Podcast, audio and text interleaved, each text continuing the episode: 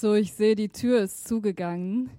Vielen Dank, dass ihr hier seid bei dieser Hitze in diesem kleinen dunklen Raum und nicht beim Schützenfest, Konkurrenzveranstaltung. Vielen Dank an das Prosanova-Team, das das hier möglich gemacht hat und vor allem an Femi, der da drüben sitzt und diese Präsentation äh, mehr als tatkräftig unterstützt.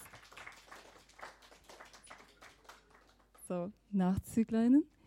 Ähm, genau, ihr hört jetzt einen Auszug aus einem essayistischen Prosa-Projekt, das heißt Lucky Girl.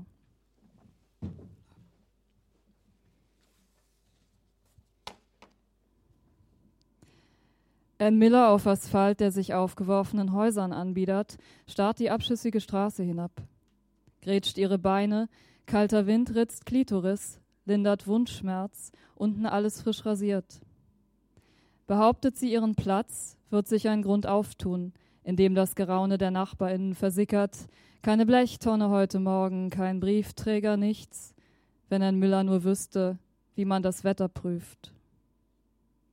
Dass ein grüner Himmel eine optische Täuschung sei, hervorgerufen durch den Lichteinfall einer sinkenden Sonne, durch eine mit Wasser und Eis beladene Wolke.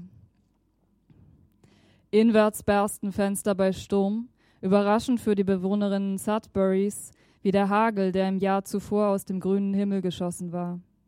Auf dem Superstack saßen sechs Arbeiter, beendeten, beendeten an jenem Abend den Bau des damals höchsten Schornsteins der Welt. Zwei Tage nach dem Tornado blies er die Dämpfer aus der Kupfermine über die Stadt. Ein Jahr später, im Juli 1971, treibt ein weißer Ballon auf Ann Millers Horizont. Fünf Fenster stehen offen. Beim Griff nach dem Wasserglas knallt mein Parfumflakon zu Boden. Gucci guilty, hatte Marlene gesagt. Geniales Marketing, hatte Marlene gesagt. Du liest Schuld, du fühlst Macht. Sie wisse es nicht, sagt die Gynäkologin am Telefon, aber es sei eine interessante Fragestellung für eine Konferenz. Kupfer ist nicht magnetisch. Allerdings ist Kupfer magnetisierbar, zum Beispiel in Verbindung mit Kohlenstoff, bei Zusatz organischer Moleküle. Im Innern des Pulsators wirken Magnete.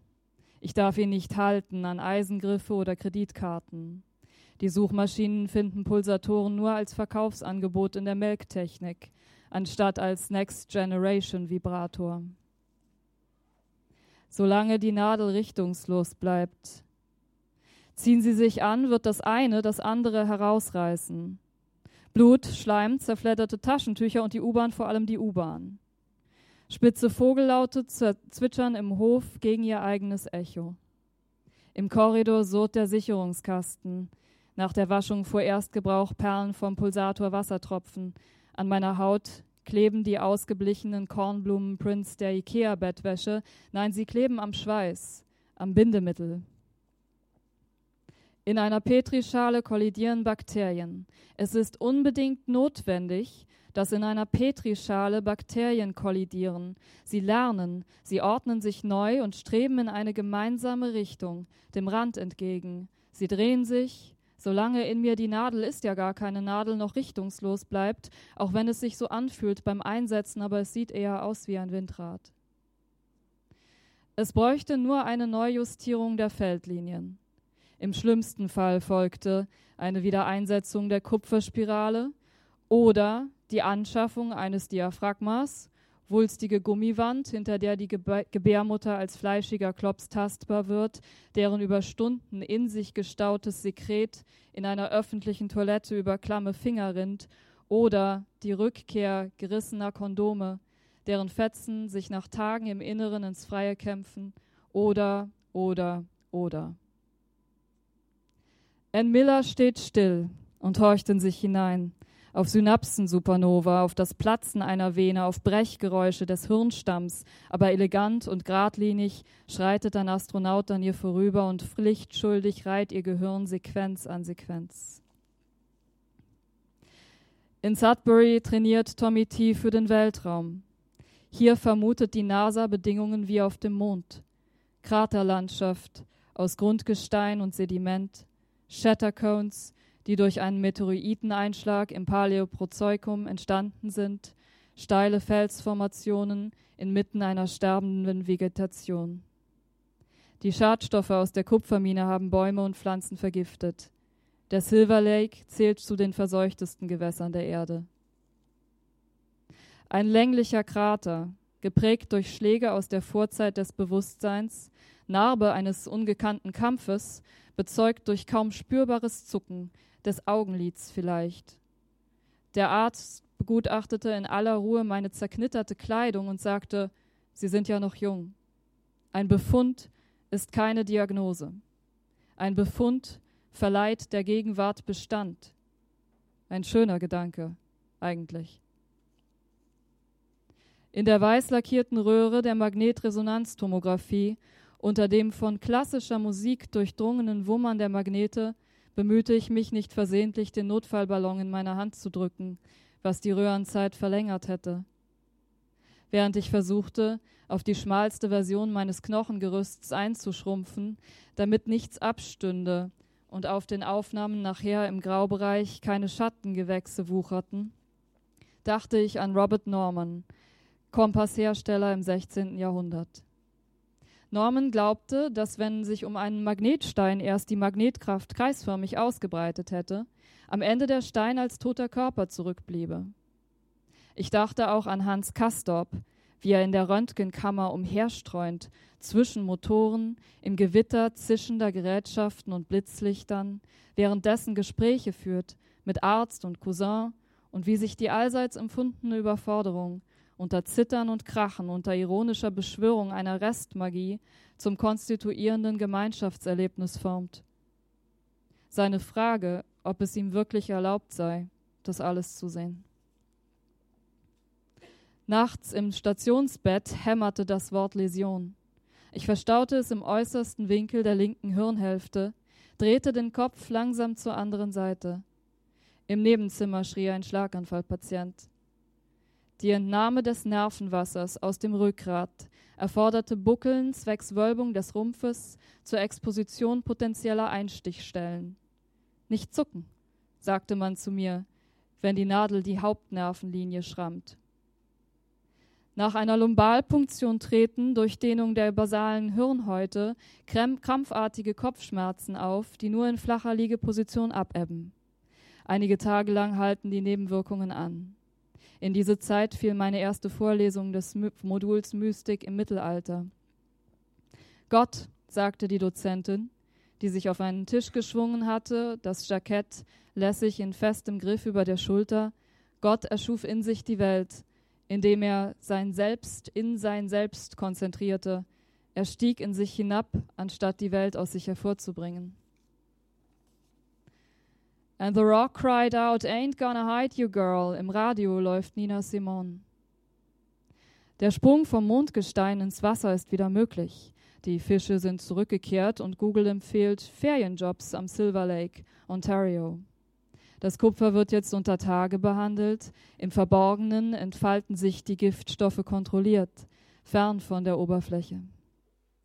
So plant man es auch in der Lausitz obwohl sich auf der Website des Landes Brandenburg der Hinweis auf zukünftige oberirdische Aufbereitungsanlagen findet, östlich der Stadt Spremberg. Deutschland ist drittgrößter Kupferkonsument der Erde, ohne eigene Bodenschätze anzutasten. Ohne Kupfer keine Energiewende, keine Windräder, E-Bikes oder Kriegsdrohnen. Die Kupfermine Chicoquamata in Chile sieht aus wie ein staubiges Amphitheater ovale, trotzige Stufen. Einen Friedhof gibt es dort in der Wüste mit Kreuzen aus knöchrigem Holz wie ein Wald im Winter. Das ließe sich verknüpfen, passiv und ausgeliefert. Das lässt sich ausgraben und aufbereiten als Datensammlung, als Cluster. Die Wasserknappheit in Cupo, Chile, die Grenzwerte für Luftverschmutzung dort über 115 Prozent höher als in Europa. Die fünf- bis siebenfache Erhöhung der Krebserkrankungen in Nähe der Kupferminen wegen Arsen und anderer Schwermetalle in der Homosphäre. Das chinesische Unternehmen Sin, das in Serbien die Kupfermine von Bohr gekauft hat, dessen Schwefeldioxid und Blei den Sauerstoff infiltrieren, die Kinderarbeit in den Minen Katangas im Kongo, wo 40 Prozent der Beschäftigten minderjährig sind, in rotem Staub täglich bis zu 300 Meter graben und sich so unter der Gefahr eines Erdrutsches einen Dollar verdienen. Das ließe sich ästhetisieren mit einem Volkslied-Zitat zwischendrin und einer Sonnenbrille aus dem Billie Eilish Pop-Up Store oder diesen Eisperlen Limette von Solero, die man sich direkt reinschüttet in den Schlund. Da überschlagen sich Gedanken. Ist das nicht die Definition von Depression, wenn die Gedanken zu schnell laufen? Das kippt, das kentert, das kommt zum Stillstand.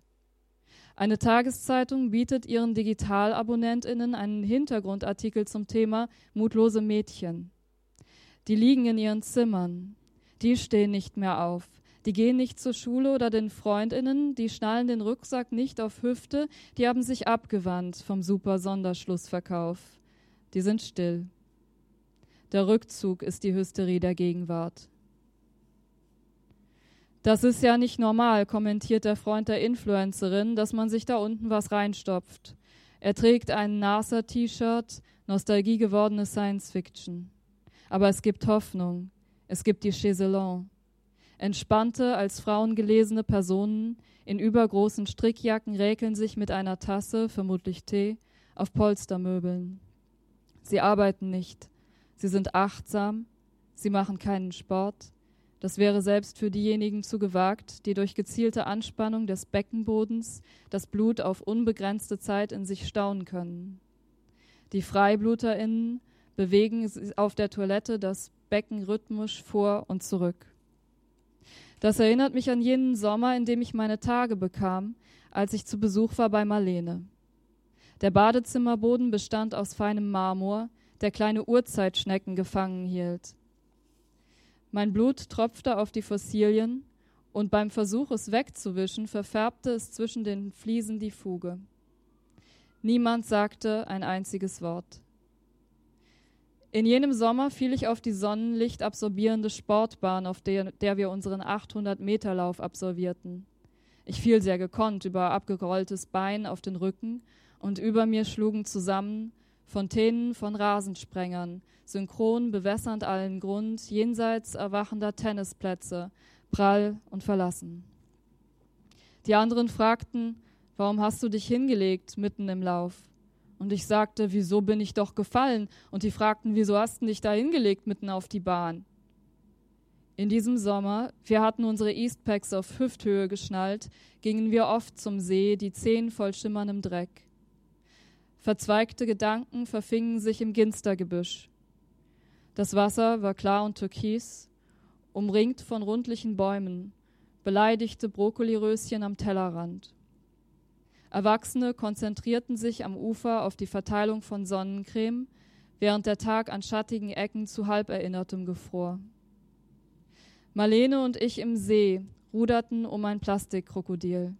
Über uns gestauchter Schneekugelhimmel. Ast, Wolke, keine Marlene, possierliche Binnenwellen harmlos. Am Ufer riefen Kinder wirre Zahlencodes, ein Spiel, in dem jedes Kind einer anderen Regel zu folgen schien, und doch wenn sie ihre Pfade trampelten und in die Atempause eines anderen ihre Nummer schrien, ergab es für sie einen Sinn. Mein Blickfeld kreuzte eine Libelle. Die können rückwärts fliegen, dachte ich. Das hatte ich gelernt. Wo war Marlene? Wie lange dauerte bereits? Wo war Marlene? Die Ziffern der Kinder boten keine greifbare Orientierung und meine Arme wurden müde und ich dachte, jetzt schwimme ich zurück.